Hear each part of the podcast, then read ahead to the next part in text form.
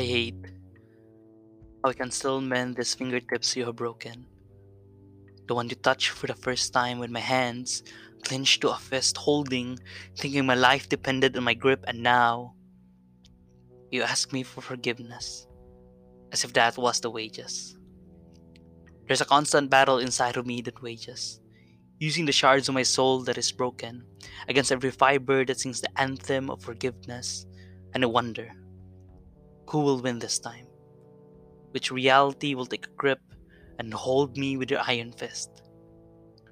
I keep all my anger to my fist, and I do not know if this is a sin or the wages, the way each memory, each word, each glaring eye grip my smooth, slender, fail bones broken.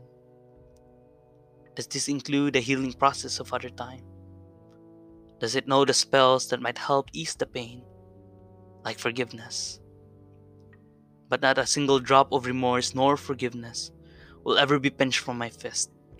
For even anger, drenched in sin, will dry over time, but no bleach will ever be able to cover its wages where not even the whole ocean can wash away what is broken.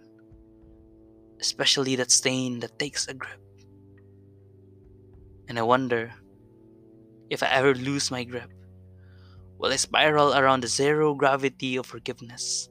Nothing to hold on to, nor to hold me, for I am broken and will present myself soon thereafter open handed from a curling fist.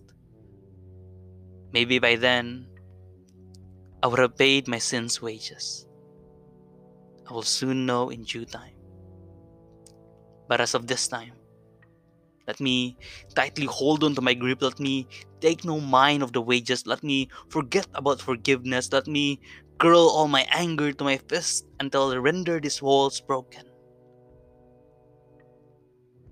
For when it is time for me to offer up forgiveness, I will loosen the grip of my bloody fist, even if I hadn't paid enough the wages, and even if I'm still broken.